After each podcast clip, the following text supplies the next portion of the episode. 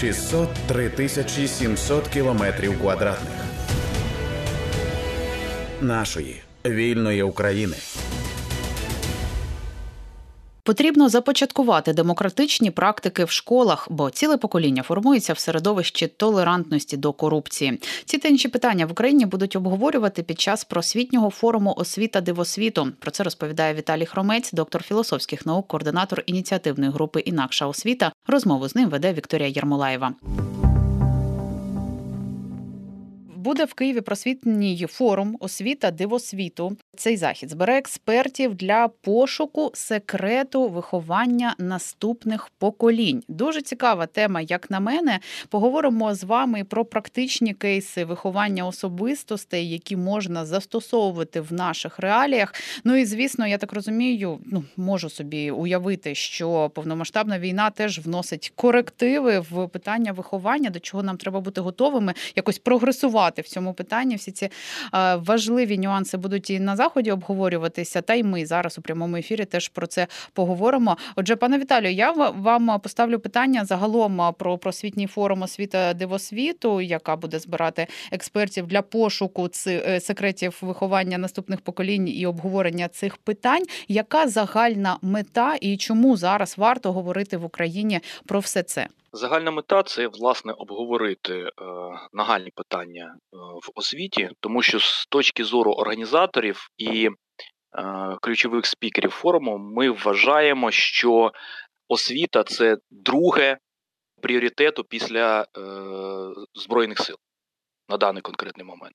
Тому що фактично від того, яка освіта у нас в країні, залежить від того, яке наступне покоління ми отримуємо українських громадян.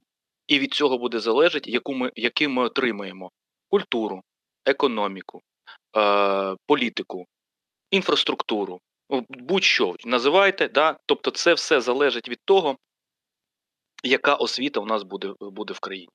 Зараз на даний момент ми перебуваємо, тобто українська освіта перебуває в кризовому стані. Тобто залишається е, уже фактично е, останні імпульси, ці інерції, яка відбувалася е, іще з часів радянської школи. І от зараз на даний момент потрібно знайти нову форму української освіти, яка буде відповідати пріоритетам майбутньої України, тобто той, яку ми хочемо отримати на другому кроці. Угу. І ось цим ми будемо займатися. Так, е, хочу одразу уточнити, пане Віталію, що саме у нас залишається від радянської спадщини в системі освіти, від чого тепер точно треба відмовитися і пошукати інші шляхи у питанні виховання дітей наступного покоління? Дуже багато. Я міг би про це говорити там годин. Але от е, давайте от відразу простий кейс. Україна стає незалежною державою, і вона вона називає себе демократичною державою і переходить на рейки так званої парламентської демократії. А освіта освіт, організація е, освіти залишається тривалий час, а подекуди й до цього часу авторитарною, з чітким управлінням згори донизу, сильним ректором, сильним директором, сильним керівником садочку, де е, приймається рішення керівником, а е, всі інші його мають прийняти до відома і до виконання. І от виходить, у нас є розрив. Дитина, яка завершує школ, садочок, школу, а потім іде в університет, потрапляє в демократичне суспільство, а вона освічувалася і відповідно виховувалася в авторитарній е, формі. І в кінцевому підсумку вона потрап... вона, вона, в неї відбувається такий, знаєте, розрив шаблону. І це mm-hmm. треба змінити, тому що освіта це те, що утримує суспільство. А якщо на нас суспільство і суспільні відносини не задовільняє, це це те, що його змінює. І ми зараз розуміємо, що те, що відбувається у нас в суспільстві, е, суспільстві по величезним аспектам, те, що стосується культури, економіки, е, е, політики, нас не задовільняє. Значить, потрібно в освіті започаткувати такі практики, які, в яких будуть виховані майбутнє покоління, які їх будуть реалізовувати вже в суспільстві. Як коли вони реалізуються в сфері економіки, політики, культури, культури тощо. Тобто, це фактично коли ми говоримо про зміни в освіту, це гра вдовгу. І коли ми, наприклад, започатковуємо певні зміни в освіті, кожен наступний міністр не повинен їх змінювати, змінювати пріоритети, як зараз власне відбувається у нас в нашій Україні. Освіту реформуємо, реформуємо, а вона стає все гіршою і гіршою, все непридатнішою і непридатнішою, все е, більше, е, все більше і більше батьків, дітей, е, роботодавців незадоволені цією освітою. Виникає питання: так що як же це так? Ми реформуємо, що всі навколо незадоволені результатами цих реформ. Тобто треба осмислити концептуально ці речі, визначити чіткий образ майбутнього і під це майбутнє створити освіту, яка підготує людей, які це майбутнє можуть втілити в своєму теперішньому, коли вони стануть активними членами суспільства, тобто теперішні е, вихованці, учні, студенти. Пане Віталію, чого саме бракує в українській системі освіти зараз, щоб дитина, яка закінчила школу і потрапила в демократичне суспільство, відчувала себе частиною цього демократичного суспільства? Можливо, є якийсь у вас такий перелік основних проблемних нюансів і питань? Е, потрібно започаткувати е, демократичні практики в школі, тобто це відповідальність, рів, е, відповідальність дитини на рівні її розвитку за свої дії, за свої вчинки, відповідальність батьків, які віддають своїх дітей в школу, відповідальність вихователів, учителів, викладачів і відповідальність керівництва. Тобто демократичне суспільство передбачає в тому е, те, що кожен громадянин бере на себе відповідальність, навіть в самому простому сенсі, коли ми в електоральному циклі голосуємо за президента, за Верховну Раду, то ми несемо е, безпосередню відповідальність за те, що відбувається в країні. Ті ж самі практики, якщо ми говоримо про формування громадянина, е, ми ж готуємо не тільки громадян, але й для формування громадянина. Ці практики мають бути започатковані. А наприклад, Дивіться, ми зараз. Ну, от парламенти, е, ага. наприклад, шкільні парламенти, університетські парламенти це чиста фікція, здебільшого. От, от, будь ласка, тобто дати можливість здійснювати вплив і в прийнятті рішень від школяра, педагога, батьків і керівництва разом. Це важко, але це потрібно робити, якщо ми хочемо все ж таки е, підготувати громадян для демократичного суспільства. Є якісь такі, можливо, міжнародні наземні практики, які ми могли б впроваджувати, адаптувати спочатку під своє суспільство, під наші реалії, а потім запровадити в українську систему освіти? Е, якщо говорити про те, про що ми говоримо, то власне е, був британський педагог, видатний видатний британський педагог, класик сучасної педагогіки Олександр Сезерленд Ніл. Є школа Саммерхілд, яка на даний момент діє. Вона вони він якраз культував от, формування е, і виховання дитини на основі демократичних практик. Е, Джон Дьюї, да, коли ми говоримо про американського педагога, і, до речі, вона за, зараз його концепція набуває набуває як це е, може прозвучати не парадоксально, але наш український педагог Василь Олександрович Сухомлинський, який був радянським педагогом, і в радянській школі йому вдалося запро, е, започаткувати якраз демократичні інституції і практики е, в прийнятті рішення, в тому числі дітей, батьків і педагогів. Тобто, у нас є, ось, будь ласка, наш видатний педагог, при тому світовим ім'ям, От 28 вересня ми святкуємо його 105-річчя, який ми можемо також покласти в основу нашої, е, нашої педагогічної і освітньої візії. Цікаво. Так, цікаво. Е, і наразі е, зараз ці роботи цих вчителів, цих педагогів, вони якось використовуються в розробці української програми освіти, тощо і тощо. Чи воно десь за дужками поки залишається? Зараз міністерство ем, з приходом нового міністра Оксана Васильовича Лісового започаткували цікаву ініціативу, коли вони кинули клич е, людей, які хочуть дати свої пропозиції по розробці стратегії е, нової е, української освіти, були е, проведені там. Там вони опрацювали незліченну кількість це тисячі були заявок, були проведені там фасилітовані зустрічі. Чесно кажучи, недосконало. Да, Багато багато було такого такого формалізму з моєї точки зору. Але це перший крок в залученні активної активних учасників громадянського суспільства в створенні створенні освітньої стратегії. Так, тобто, це принаймні побачимо, що з цього вийде, так, але це перша е, досить хороша спроба поставити це е, на певні рейки.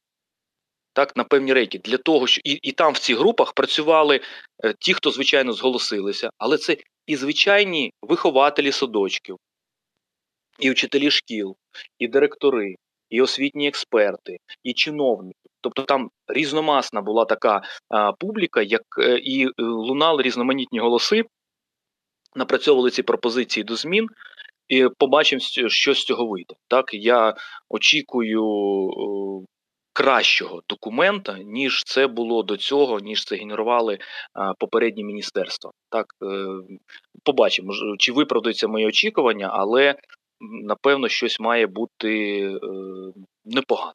Так, непогано.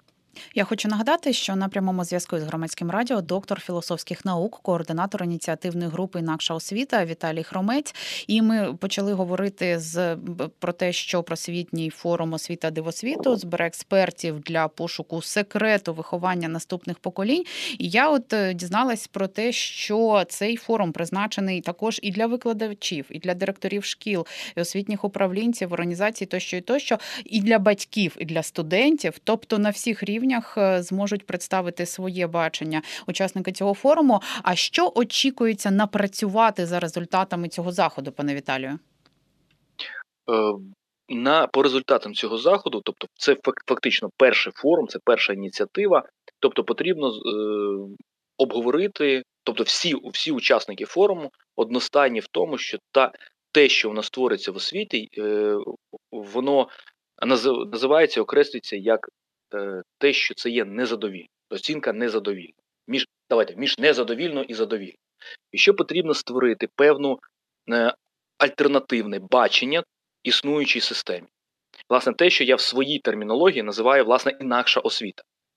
Інакша освіта. Інакша освіта це е, те, що ми повинні побудувати поряд з існуючою системою освіти, щось, що буде відповідати іншим е, завданням. Тобто Е, що ми маємо побудувати освіту, не просто сказати, вона має бути хороша, вона повинна ґрунтуватися на візії майбутнього України.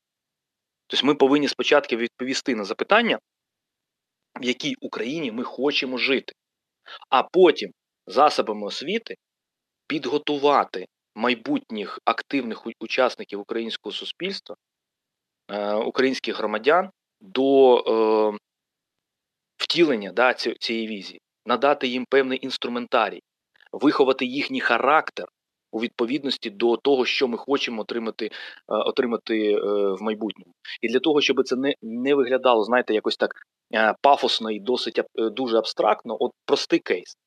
У нас зараз на даний момент Україна це є а, глибоко корумпована країна від гори до низу. Та, тобто є фактично мафія керує країною. Та? Вот.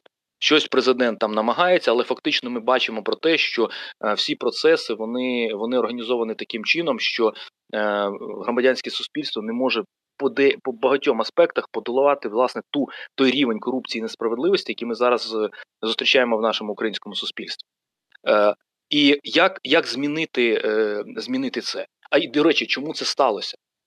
Тому що в 90-ті і нульові роки ви просто згадайте.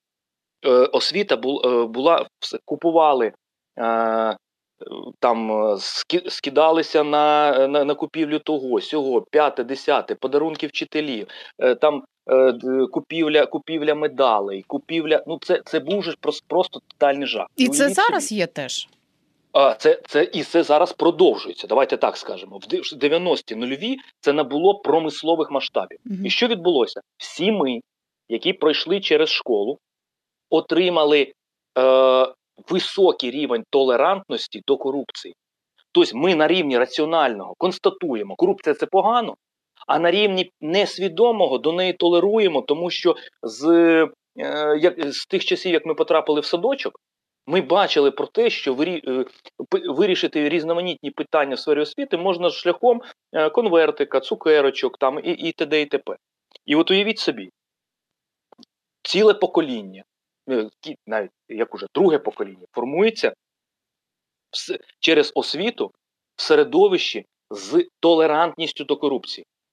І для того, якщо ми хочемо, щоб суспільство України в майбутньому було не корумпованим, ми повинні в дизайн нової освіти закласти нульову толерантність до корупції, щоб нічого не вирішувалося засобами корупційного корупційного впливу. Тобто практика некорумпованих відносин в освіті повинна стати нормою, і тільки тоді ми можемо сподіватися на те, що ми подолаємо так звану системну корупцію.